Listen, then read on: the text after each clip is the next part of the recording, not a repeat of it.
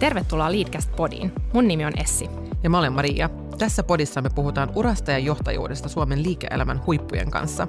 Näistä keskusteluista sä saat varmasti motivaatiota, inspiraatiota ja uusia ajatuksia sun urapolulle ja elämään muutenkin. Mahtavaa, että olet kuulolla. Tänään meillä jatkuu hallitustyötä koskeva podcast-sarja yhteistyössä Directors Institute Finlandin eli DIFFin kanssa – Tämän jakson teemana meillä onkin hallitustyö ja tulevaisuus ja erityisesti monimuotoisuus hallituskontekstissa. Ja studiossa kaksi aivan mahtavaa vierasta, Jussi Herliin ja Saara-Sofia Sireen. Jussi on koneen hallituksen varapuheenjohtaja ja sukunsa viidennen polven omistaja hissiyhtiössä. Hän on koulutukseltaan kauppatieteiden maisteri ja on opiskellut johtamista ja kansainvälistä yritysviestintää Aalto-yliopistossa – Jussi on istunut koneen hallituksessa vuodesta 2012 ja sitä ennen varajäsenenä jo. Hän on aikaisemmin työskennellyt konsulttina Accenturella ja hänen perheessään kuuluu vaimo ja kaksi lasta. Jussin harrastuksiin kuuluu lasten harrastusten fasilitointi ja syksyisin metsästys ja talvisin hiihto. Jussi on monimuotoisuuden ja vastuullisuuden puolesta puhuja ja on todennut, että nämä aiheet olivat tärkeitä jo ennen kuin valkoiset vaikutusvaltaiset heteromiehet alkoivat puhua niistä. Saara-Sofia Sireen on kokoomuksen kansanedustajaksi valittu poliitikko Turusta, joka valittiin ensi kerran kansanedustajaksi eduskuntavaaleissa 2015. Hän on myös naisjärjestön keskusliiton puheenjohtaja ja Mesäätiön hallituksessa. Saara-Sofia on kauppatieteen ja filosofian maisteri ja perheeseen kuuluu mies ja kaksi lasta. Saara-Sofian supervoimana on kyky pitää monta palloa ilmassa ja hän on aktiivinen tasa-arvo- ja moninaisuuskysymyksissä – Vapaa-ajallaan Saara-Sofian voi löytää suplaudan päältä kesäaikana. Tervetuloa Jussi ja Saara-Sofia mukaan Leadcast-podiin. Kiitos. Kiitoksia. Aloitetaan tällä meidän klassikoksi muodostuneella lämmittelykierroksella, että, eli nyt kysytään nopeita kysymyksiä, mihin toivotaan nopeita vastauksia. Oletteko te valmiina? Ehkä. Toivottavasti. Saara-Sofia, mitä me ei löydetä sun CVstä? Onko jotain salaisia harrastuksia tai taitoja? No Jussi mainitsi harrastuksena metsästyksen, niin mun on pakko varmaan sanoa, että mulla on plakkarissa yksi 14-kiloinen lohi. Yes. Entäs Jussi? Mun, mun, mä en ole pitänyt mun CVtä hirveän hyvin ajantasalla. Itse asiassa mä luulen, että mun linkkariprofiilikin on vähän niin kuin ei täysin ajantasalla. Että tota, on varmaan paljonkin asioita, mitä CVstä ei löydy. Mulla ei kyllä ole yhtään ainutta lohta – itselläni, mutta tota, no, metsästyspuolella sitten joitain, joitain eläimiä. Entä Sara-Sofia viimeisin googlaamasi asia? Joo, no tietenkin joudun googlaamaan, että missä nauhoitetaan ja kuinka pitkä kävelymatka on eduskunnasta tänne, mutta itse asiassa googlasin myös tuossa hätäisesti onnittelukorttiin ylioppilaalle tämmöistä onnittelurunoa. Entä Jussi? Mun viimeinen googlaus on Bears 2022 schedule, koska seuraan amerikkalaisessa jalkapallossa Chicago Bearsia ja halusin katsoa, että milloin heillä kausi alkaa. No niin. Entäs sitten Saara-Sofia, kenen kanssa sä illastaisit, jos saisit valita kenet tahansa, elävän tai kuolleen? Aivan, elävän tai kuolleen. Tuota, no ensimmäisenä tulee mieleen, että joku vaikutusvaltainen nainen, joka on raivannut tietä ja, ja toiminut monelle esimerkkinä. Että varmaan esimerkiksi Hillary Clintonin kanssa olisi kiinnostavat illalliskeskustelut, jos sellainen mahdollisuus olisi. Me tullaan mukaan. Joo, se olisi kiva. Joo, mä, mä mietin tätä ja tota, että lähteekö tämmöiselle niin kuin historian merkki, merkkihenkilölinjalle, mutta sitten mä itse asiassa päätin niin kuin pysyä vähän lähempänä kotia. Että mä menisin mun oman isoisäni – kanssa silloin, kun hän oli about minun ikäinen. Oi, mahtavaa. Mitä sä häneltä haluaisit ensimmäiseksi kysyä? Tota, no siis tämä tietysti liittyy tähän asiaan, että hän, hän minun ikäisenä oli jo koneen johdossa, niin olisin varmaan kysynyt vähän johtajuuteen liittyviä ajatuksia. Ja sitten vielä tämän lämmittelykierroksen loppuun, mikä on teidän salainen pahe, jos Jussi aloittaa tällä kertaa? Niin, mä, mä olen täysin paheeton tietysti ja, ja lähinnä hyveellinen. Ja tietysti jos meillä olisi salainen pahe, niin mikä olisi niin kuin pahempaa kuin paljastaa se podcastissa. Mutta tota, äm, tykkään tota, vapaa-aikana niin noiden mainittuja harrastuksia, harrastuksia lisäksi syödä karkkia ja pelata videopelejä. Tota, salainen pahe. Mä, mä vastaan itse asiassa vähän tähän metsästysteemaankin liittyen, että liha. Mä, oon nimittäin ollut kasvissyöjä 13-vuotiaasta asti, mutta viime vuosina niin mä en ollut ihan niin ehdoton, että riistaa saatan syödä silloin tällöin. Se on tällainen salainen pahe. Tämä oli kyllä ensimmäinen tässä podcastissa salaisena paheena. Joo, Liha. totta. Mm. niin, joo. joo. Rista on sen verran harvoin tarjolla, mm. että se on pysynyt tällaisena salaisena ja harvinaisena paheena, mutta ehkä Jussi voi auttaa tässä. Joo. No ennen kuin sitten sukelletaan tuota päivän aiheeseen, niin meitä vielä kiinnostaisi kuulla vähän lisää teistä ja, ja teidän urapoluista. Jos te voitte miettiä, että mitkä on olleet semmoisia urapolkujen merkittävimpiä virstanpylväitä tai sitten joku yksi selkeä käännekohta. Haluatko Saara-Sofia aloittaa? Joo, mulla on itse asiassa mielessä aika vahvanakin yksi selkeä käännekohta tai tässä risteyshetki. Mä olin aika vastikään valmistunut ensimmäistä kertaa maisteriksi, kauppatieteiden maisteriksi ja saanut ihan niin kuin unelmien työpaikan elintarvikealalta tällaisten markkinajohtajatuotteiden tuotepäällikkönä ja kansainvälistä markkinointia pääsin heti tekemään ja, ja se oli niin kuin todella hienoa. Ja sitten mä äh, olin jo niin kuin mukana politiikassa, mutta mut paikallisella tasolla tällaisissa luottamustehtävissä. Ja sitten mut kutsuttiin eduskuntaan – kokoomuksen eduskuntaryhmään töihin tai tarjottiin mahdollisuutta tulla kuuden kuukauden isyysvapaan sijaisuutta hoitamaan mediasuhteista vastaavana asiantuntijana. Ja sitten oli vaakakupissa ikään kuin panostaa siihen bisnesuraan, missä mä olin just saanut vähän jalkaa oven väliin, tai sitten lähteä tekemään politiikkaa täyspäiväisesti, mitä mä olin siihen asti tehnyt tehnyt puolipäiväisesti ja, ja sillä on aikamoinen riski, koska toisessa vaakakupissa oli vakkariduuni ja toisessa vaakakupissa sitten puolen vuoden sijaisuus, mutta veri veti politiikkaa maailmanparannustyöhön ja sillä tiellähän mä olenkin. Saanko kysyä tarkentavana kysymyksenä, miten sä lähestyit tuota päätöksentekotilannetta? Politiikassahan nämä on niin kuin monesti aika tällaisia nopeita, että ne prosessit voi olla oikeasti niin kuin todellakin nopeita. Ja tässä tilanteessa oli vielä niin, että mä olin siis töissä, kun tämä puheli, puhelun tuli mulle ja mulla annettiin 45 minuuttia harkinta-aikaa. Oho. Ja mä menin yhteen vapaana olevaan neukkariin ja, ja sitten ää, tein ihan tällaisen perinteisen SWOT-analyysin, että et mitä mä painotan ja pari nopeata puhelua lähimmille ja, ja kaikki oli vähän, että nyt ei, ei osaa ulkopuolelta kyllä sanoa, että mikä on, mikä on järkevää. Sitten mä vaan koitin kuunnella sydäntäni. Aika kiva tolleen, että niin kun sen sijaan, että joku tulee vahvalla neuvolla ja kun sun pitää tehdä A tai B, niin tämähän on just semmoinen tilanne, että kuuntele, kuuntele itseäsi niin kuin ilmeisesti sitten teitkin. Mm, no se on aika hyvä neuvo kyllä. Mm. Ei aina ihan helppoa. Niinpä. Mitä sitten Jussi?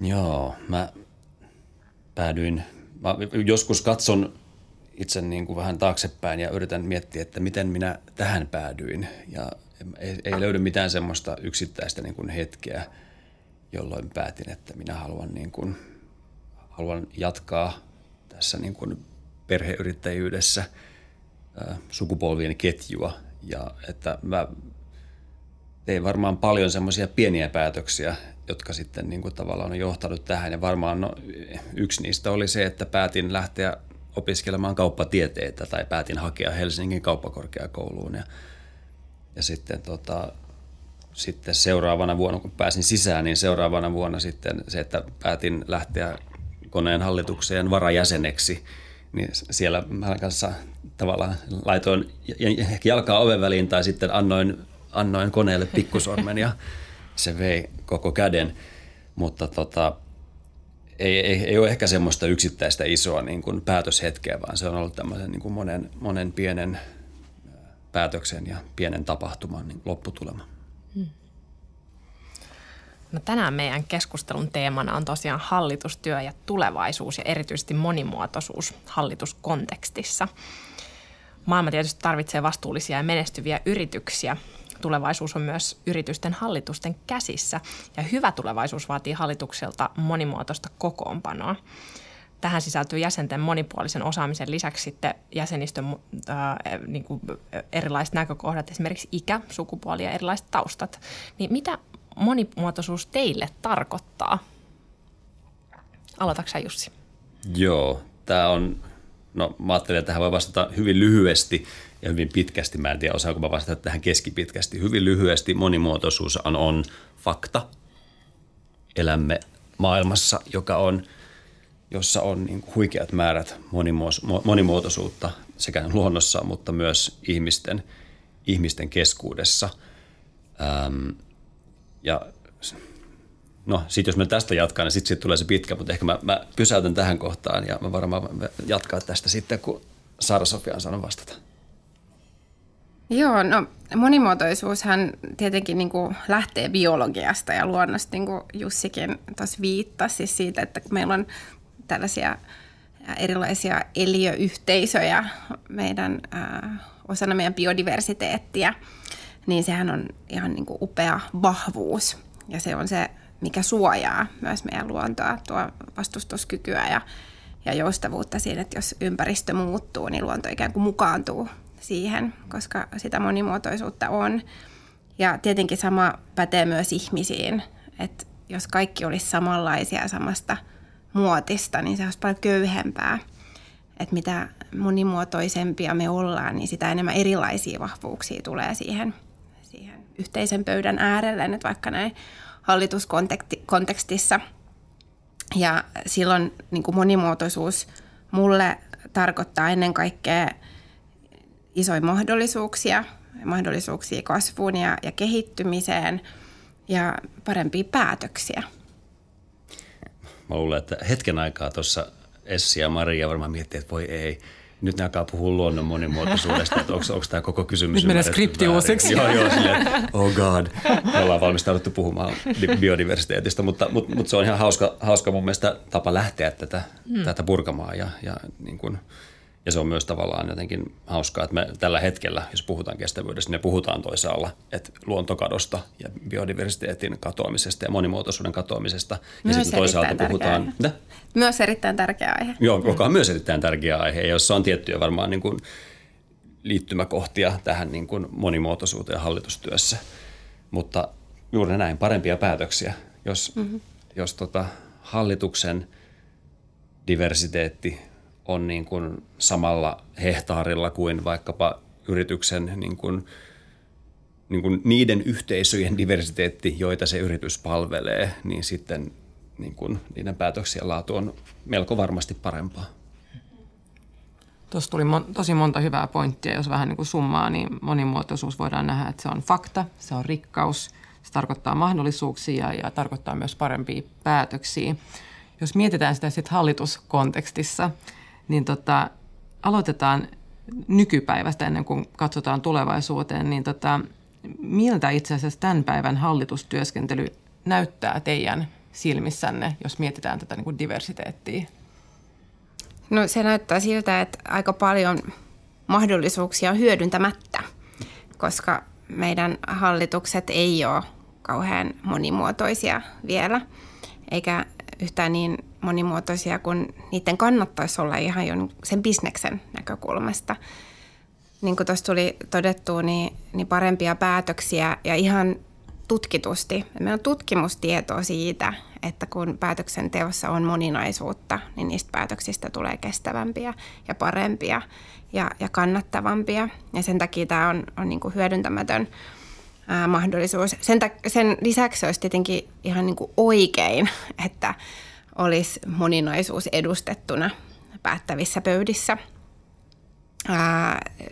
Nämä on vähän niin kuin eri termejä, mutta, mutta sellaisia asioita niin kuin tasa-arvo ja yhdenvertaisuus ja, ja syrjimättömyys. Ne on ää, asioita, jotka on loppupeleissä palvelee ihan kaikkia. Kaikki hyötyy, jos se monimuotoisuus olisi huomioitu paremmin. Ja toi on tärkeää, minkä toit esille että tässä on niin kuin tavallaan kaksi, niin kuin, kaksi syytä, miksi tästä monimuotoisuudesta, no niin kuin karkeasti jaoteltuna kaksi syytä, miksi, miksi tämä on tärkeää. Toinen on se niin kuin tavallaan itseisarvo ää, ja tämä niin kuin mahdollisuuksien tasa-arvon kautta. Ja sitten se toinen on se, mikä tuossa aikaisemmin tuli esiin, että sillä on myös niin kuin lopputuloksille hyötyä, mm. eli parempia päätöksiä, parempaa ajattelun ja mielipiteiden ja näkemysten ja kokemusten diversiteettiä, joka usein seuraa siitä, että on niin kuin taustojen diversiteettiä. Osaamista, innovaatioita, tuloksellisuutta, ne on niin kuin kaikki sellaisia asioita, mitä on todennetusti pystytty lisäämään, jos hallitukset on monimuotoisempia. No miten te sitten vastaisitte siihen, että miltä se, sen tulevaisuuden hallitustyön, sit, miltä sen pitäisi näyttää? Sanotaanko yhteen ääneen monimuotoisen? Ei, mutta siltähän sen monimuotoisemmalta kuin nyt. Hmm. Ähm, mä en tiedä, me, onko, tapahtuuko meidän elinaikana se, että me päästään semmoiseen tavallaan uuteen asiain tilaan ja niin kuin, että, että monimuotoisuus on vähän niin kuin given, että ettei siitä tarvitse enää puhua. Mä, mä, että niin kuin, ka, kaikki on totta kai monimuotoista ja, ja katsotaan kauas 2020-luvulle ja mietitään, että olipa outoa, että, että silloin oli niin vähän monimuotoisuutta hallituksissa, mutta tavallaan sehän olisi semmoinen niin kuin hieno ideaalitilanne, että, että siitä niin sanotusti ei tarvitsisi puhua, koska se olisi niin kuin, niin kuin itsestäänselvyys.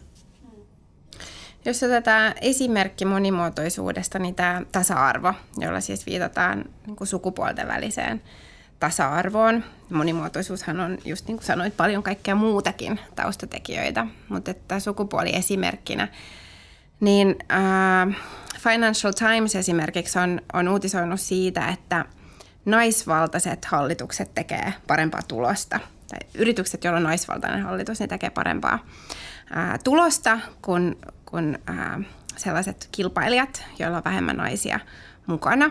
Eli tilastojen ja faktojen mukaan niin, niin luulisi, että naisia olisi enemmän ää, hallituksissa. Mutta Suomessakin, jota halutaan pitää tällaisena niin kuin tasa-arvon edelläkävijänä tai, tai jonkinlaisena mallimaana, ainakin ää, joskus aikanaan, niin Suomessakin ää, pörssiyhtiöiden hallituksissa naisten osuus on edelleen tosi pieni ja ää, noin 30 prosenttia on ollut tosi pitkään. Ja huolestuttavaa on se, että toisin kuin monissa muissa Euroopan maissa, niin se määrä ei kasva. Eli se, meillä ei ole tässäkään mielessä monimuotoisuudessa mm. ja tasa-arvossa oikein kehitystä mm. Suomessa. Ja se on valtava hyödyntämätön potentiaali. Joo. Jos me halutaan parhaat voimat tekemään niitä päätöksiä, niin se tarkoittaa sitä, että, että meillä olisi eri taustaisia, eri sukupuolta edustavia, erilaista osaamista ja näkemystä pöydän ääreen tuovia hallitusjäseniä. Kyllä, ja mä nyt ainakin haluan tässä vaiheessa omalta osaltani nostaa kissan pöydälle ja sanoa, että niin kun Suomi ei oikeastaan ole mallimaa. Me, ja niin kun, meillä on paljon, Suomessa on paljon hyviä asioita. Me, me on niin kun pohjoismainen hyvinvointiyhteiskunta. Täällä on niin kun, niin kun oikeudet kaikilla, mutta tärkeämpäähän on se muutos, että mitä kohti mennään. Ja niin kuin Saara tuossa äsken toit esille, niin se, se on aika hidasta, jolle ei jopa pysähtynyt se muutos. Ja sen kauttahan tätä pitäisi arvioida. Ja, ja, ja siis Suomessa on niin kuin, niin, no, on tehty paljon ja on saavutettu tosi paljon sukupuolten välisen niin kuin, tai sukupuolten tasa-arvon ö, suhteen.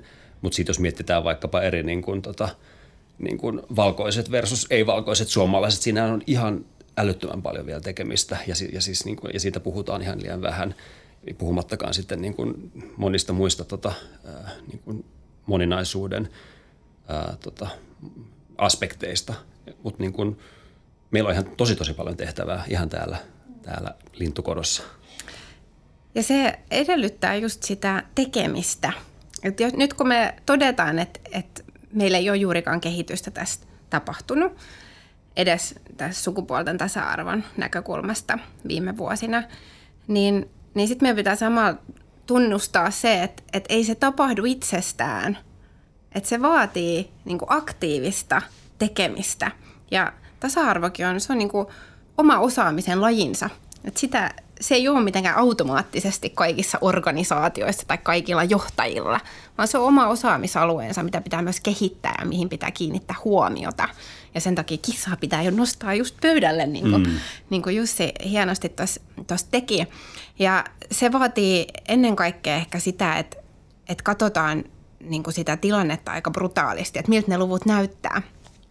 Ja tuossa kun sanoin, että se on 30 prosenttia pörssiyhtiöiden hallitusjäsenistä, jotka on, on naisia, niin sitten jos katsotaan näitä nimitystoimikuntia tai näitä nimityselimiä, jotka tekee ehdotukset hallitusjäsenistä, niin näistä kokoonpanoista Suomessa vain 14 prosenttia on, on naisia, eli yli puolet vähemmän ehkä tässä voi olla joku yhteys, että jos niitä nimiä pohtivissa porukoissa naiset on niin pieni vähemmistö, niin silloin varmasti merkitystä myös siihen, että naiset ei päädy sinne, sinne hallituksiin. Tämä on, toit esille tänne, että sitä pitää harjoitella. Ja ehkä se on semmoinen tässä niin kuin monimuotoisuusajattelussa, mikä niin kuin joillekin, joillekin ei ole vielä tavallaan auennut tämä ajattelu, että ajatellaan, että tässä niin kuin – nyt kun puhutaan monimuotoisuudesta ja inkluusiosta ja tällaisista asioista, että siinä niin kuin häirittäisiin jotain tämmöistä luonnontilaa, että, että niin kuin yritetään niin kuin erilaisilla kiintiöillä tai niin kuin positiivisella diskriminoinnilla tai muulla tämmöistä luonnollista meritokraattista asiain tilaa häiritä, kun se pointti on se, että me yritetään niin kuin päästä vanhoista vinoomista eroon ja kohti semmoista niin kuin meritokraattista maailmaa, jossa ne, niin kuin juuri sanotaan, ne tota, monimuotoisuus on sääntö eikä poikkeus. Et, et, se on mun mielestä tosi tärkeää tässä, tai se ensimmäinen askel tässä oman ajattelun kehittämisessä on niin kuin tavallaan hyväksyä se, että nykyinen järjestelmä ei ole esimerkki luonnollisesta meritokraattisesta tota, tota, esimerkiksi tavoista valita hallituksia, vaan, vaan me, me olemme menossa kohti sitä. On esitetty erilaisia tota, ehdotuksia, että kuten esimerkiksi, että mm, pitäisikö hallituskokoja suurentaa, jotta hallituksessa olisi sit riittävästi erilaisia näkökulmia, että Suomessa on verrokkimaita pienemmät hallitukset. Ja sitten ollaan myös pohdittu sitä, että onko hallitusjäsenyyden kesto suomalaisten yritysten hallituksissa liian pitkä, että se on keskimäärin yli kymmenen vuotta ja pörssiyhtiöissä viitisen vuotta. Syntyykö tästä ajatuksia teille? No se riippuu tietenkin tosi paljon siitä organisaatiosta tai yhtiöstä tai yrityksestä. Ja eri kehitysvaiheessa esimerkiksi tarvitaan hirveän erityyppistä hallitustyöskentelyä ja erityyppistä hallituskokoonpanoa. Nämä on varmaan sellaisia asioita, mitä, mitä aika niin kuin perustasolla pohditaan silloin, kun hallituksia muodostetaan. Mutta se, mikä on ehkä uutta, on niiden haasteiden määrä, mitä hallituksissa pitää ratkoa tavallaan se perusduuni, mitä hallitukset tekee ja mitä, mitä hallituksissa niin kuin koetaan perus, perusvastuulle kuuluviksi, strateginen johtaminen ja, ja yhtiön edun ajaminen ja, ja toiminnan kehittäminen ja näin, niin meillä on koko ajan kasvava määrä kaikki uusia haasteita ja muutoksia toimintaympäristössä ja, ja globaalisti, jotka jotka vaikuttaa ihan kaikkiin toimijoihin. Ne tulee ikään kuin päälle siihen. Että niiden kaikkien vanhojen vastuiden ja haasteiden lisäksi niin pitää huomioida myös näitä asioita. Ja se tarkoittaa sitä, että myös sinne hallituksiin tarvitaan erilaista osaamista kuin mitä tähän asti on, on niin kuin ajateltu. Ja se ei välttämättä edellytä esimerkiksi hallitu, hallituskoon kasvattamista. Sekin voi olla joskus joskus perusteltua, että lisätään hallitukseen jäseniä tuomaan jotakin tiettyä osaamista, vaikka teknologiasta tai digitalisaatiosta tai vastuullisuudesta, mikä on, on myös keskeistä. Mutta ehkä ennen kaikkea sitä, että tunnistetaan erilaista osaamista. Se on niin kuin moniosaajia. Sellaisiahan tämän päivän hallituksiin tarvitaan, jotka tuo niin sama ihminen useampaa näkökulmaa on teho, tehokkuus, tehokkuusajattelua, että niin kuin, miksi, mutta kyllä mä sen verran haastan, että voi olla moniosaaja tai voi olla syvä osaaja ja no kaikista niin kuin parhaimmat meistä on sekä että, mutta harva, harva kuitenkin on.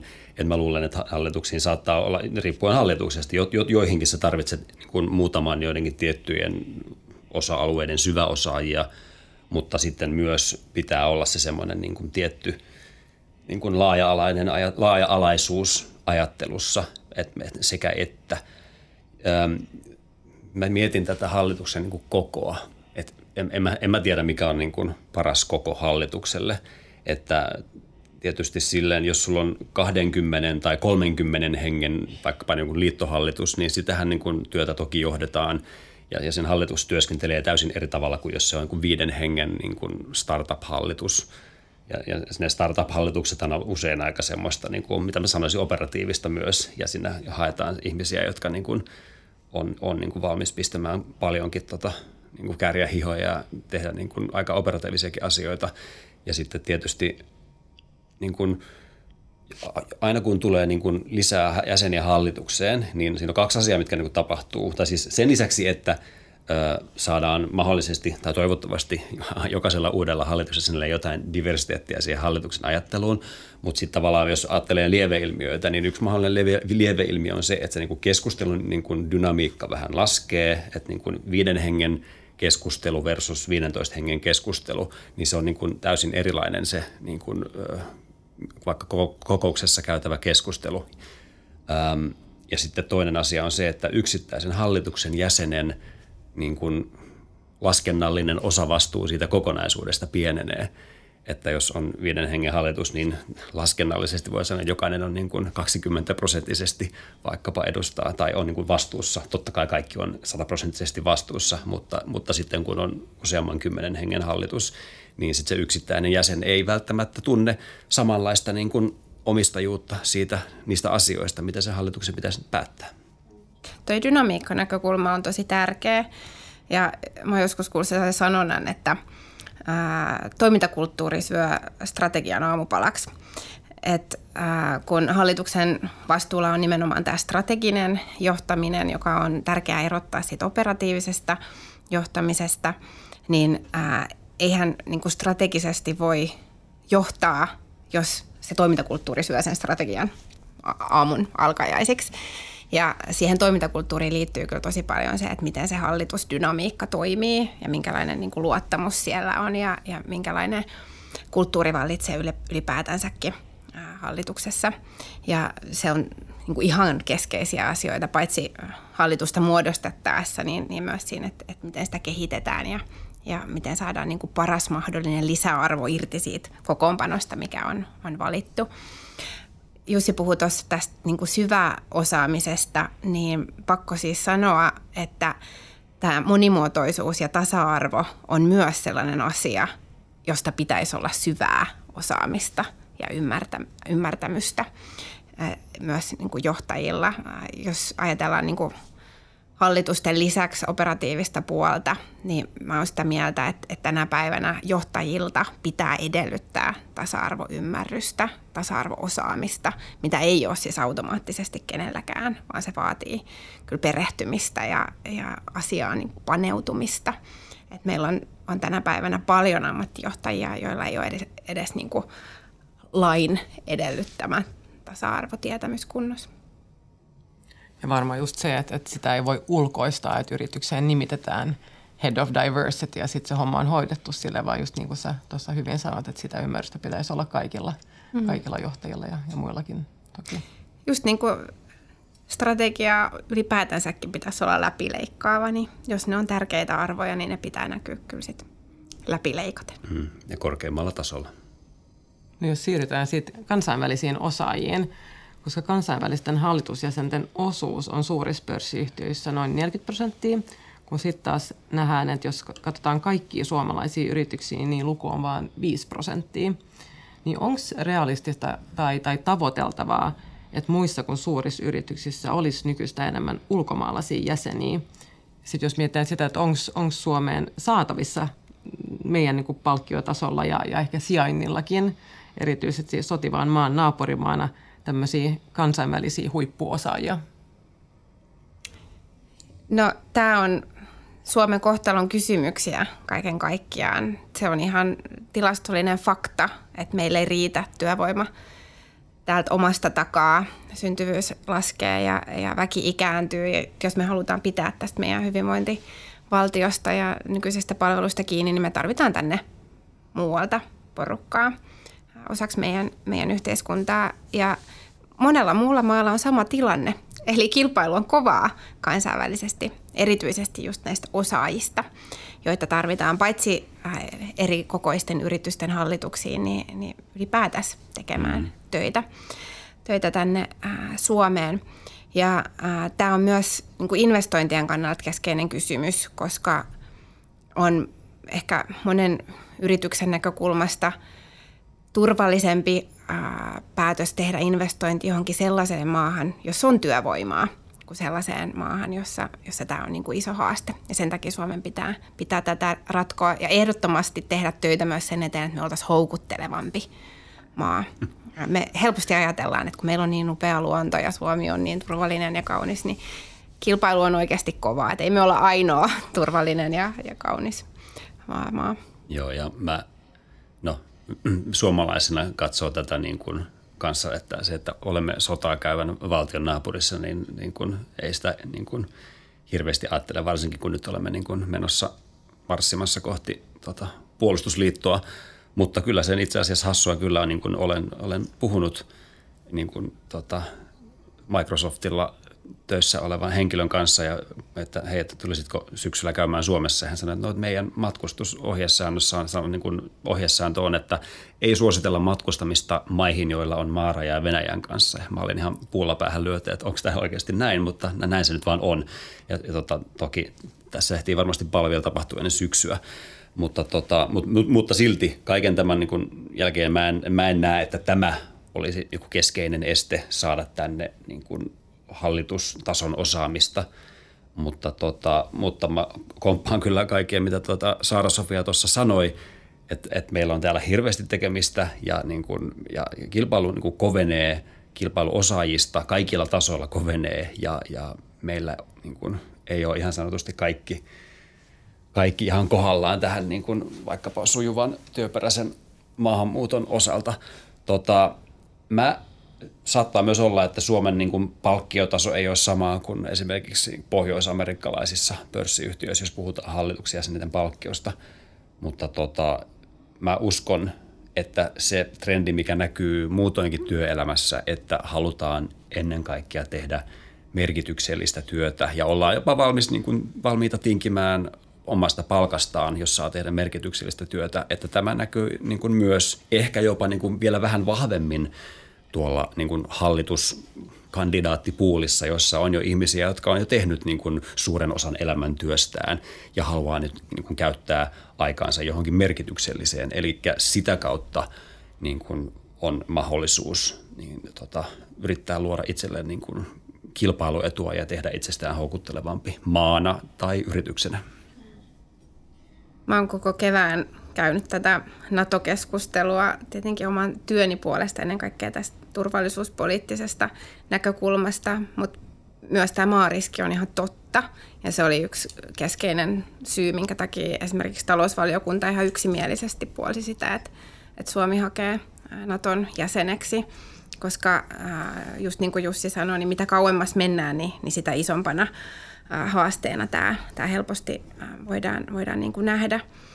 Sitten meillä on muitakin äh, asioita, mitä meidän pitää tämän NATO-jäsenyyden lisäksi hoitaa liittyen vaikka, vaikka työlupaprosesseihin, jotka Suomessa takkuaa ja on tosi pitkäkestoisia. Et se on, on, on niin iso, iso haaste ja on ihan huippuosaajia, joita ei, ei vaan niin tunnuta saavan tänne Suomeen, vaikka olisi työpaikka ja, ja kaikki niin valmiina. Siinä olisi paljon tekemistä pitäisi pystyä keskittämään niitä yhdelle toimijalle. Nythän on useampi ministeriökin tässä sopassa lusikkansa kanssa ja, ja siellä on paljon myös, mitä voitaisiin automatisoida.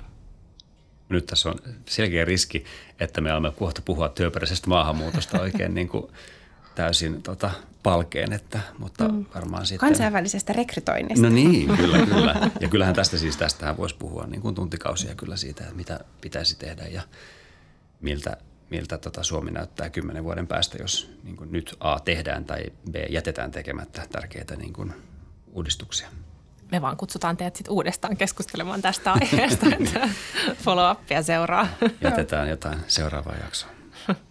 Mä nappaisin kiinni vielä tuosta kun mainittiin tämä NATO-prosessi ja tietenkin Ukrainan sota ja sitten meillä on takana nyt yli kaksi vuotta pandemiaa, niin mikä on teidän näkemys? Onko hallituksissa riittävää kyvykkyyttä ottaa vastaan mahdollisia uusia kriisejä?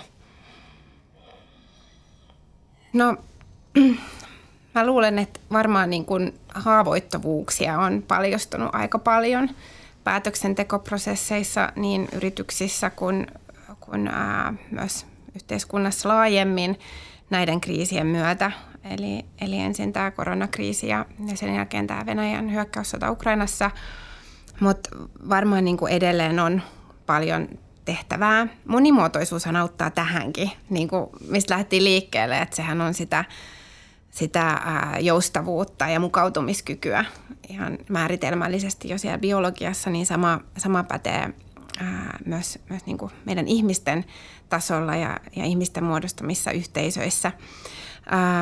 mä oon tehnyt sen toisen maisteritutkintoni tulevaisuuden tutkimuksesta ja siinä niin käyttänyt erityisesti tällaisia skenaariotyökaluja. Se on musta kauhean innostavaa ja, ja hallituksissa voitaisiin nykyistä enemmän kyllä hyödyntää ää, skenaarioajattelua. Se auttaa ää, paitsi niin kuin suuntaamaan siihen, että, että mikä meidän strateginen ää, tahtotila on ja, ja mihin me ollaan tässä niin kuin suuntaamassa, niin, niin myös haastaa miettimään ää, sellaisia – niin kuin epätodennäköisiä, mutta mahdollisia tulevaisuuden tapahtumia, mm. jo, jo, jotka ei välttämättä ikinä toteudu, mutta se kun niihin on käyttänyt pikkasen aikaa ja miettinyt ja, ja valmistautunut, niin se vahvistaa kyllä sitä resilienssiä siinä kohtaa, kun jotakin tapahtuu. Ja mä luulen, että tämä skenaarioajatteluhan on siis aika kuuma juttu, että siitä puhutaan paljon strategiatyön ympärillä, mutta mä luulen, että se on vielä vähän niin kuin sillä tasolla, että, että ihmiset ajattelee, että mikä tahansa ajattelu, missä sä punnitset muutamaa eri vaihtoehtoa, on niin kuin skenaarioajattelua.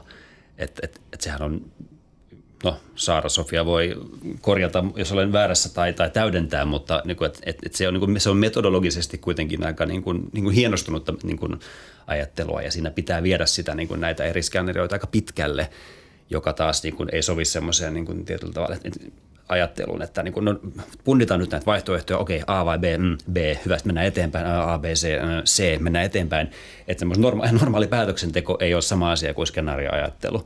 Ja, ja et, et, nythän me eletään, niin kuin olemme tässä todenneet ja mikä on kaikille hyvin selvää, että on, on tullut shokkeja, maailman, niin maailmanlaajuisia shokkeja. Ensiksi niin kuin koronapandemia ja, ja sitten Venäjän hyökkäyssota Ukrainassa, jotka on niin kuin, joiden laajuutta ei osattu ennakoida tai joiden alkamistakaan ei osattu ennakoida, erityisesti tämän sodan tota, yhteydessä.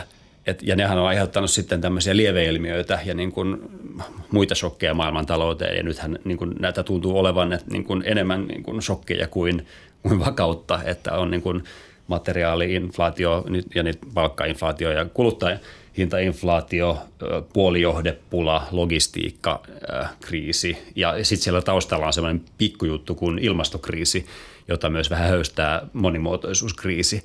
Et mä nyt jotenkin katson taaksepäin vakaalle 2010-luvulle. Et olihan se aika silleen niin kuin leisurely ja semmoista niin kuin helppoa aikaa siinä mielessä, että maailma ei ollut niin crazy ja niin täysin niin kuin vaikea ennustaa kuin mitä se tuntuu olevan nyt. Ja mä, musta tuntuu, että me ollaan siirrytty semmoiselle tietynlaiselle vähän epävakaammalle pinnalle nyt niin kuin taloudessa ja, ja politiikassa ja sitä kautta myös, myös yrityksen hallituksissa. Et, et, et kyllä mä, mä oon samaa mieltä, että tätä tällaista niin kuin skenaarioajattelua ja semmoista sitä oikeaa skenaarioajattelua pitäisi hyödyntää hallituksissa enemmän kuin nyt. Niin ennustaminen on, on niin mahdotonta, eikä tulevaisuuden tutkimus ole, ole ennustamista. Mutta ää, ne välineet, joista skenaariotyöskentely on yksi esimerkki, niin, niin ne auttaa siinä ennakoinnissa. Ja vaikka nämä isot kriisit, joita meillä nyt on ollut, ää, ilmastonmuutos tietenkin siellä niin kuin jo isompana ja pidempään ollut tiedossa, mutta sitten tämä pandemia ää, ja, ja myös tämä niin geopoliittinen epävarmuus – niin ne on ollut äh, sellaisia asioita, jotka on ollut kyllä ennakoitavissa. Ja oikeasti esimerkiksi tällainen globaali pandemia, joka tuli maailmalle shokkina, niin äh, se oli aivan niin kuin peruskauraa tulevaisuuden tutkimuksen äh, erilaisessa skenaariotyöstössä ja vaikka kuinka pitkään mm. äh, oli ikään kuin tiedossa, jossain vaiheessa se tulee.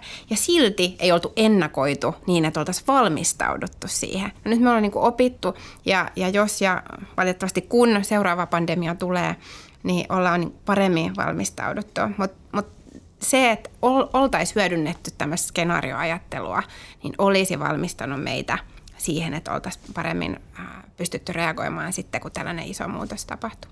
Joo, joo. Ehkä mä vähän korjaan tätä aikaisempaa tota, lausuntoa. Ja on just niin kuin Saara Sofia sanoi, että kaikkihan tiesi, että pandemia on tulossa, mutta vaikeaa oli vain niin kuin tietää tarkalleen milloin.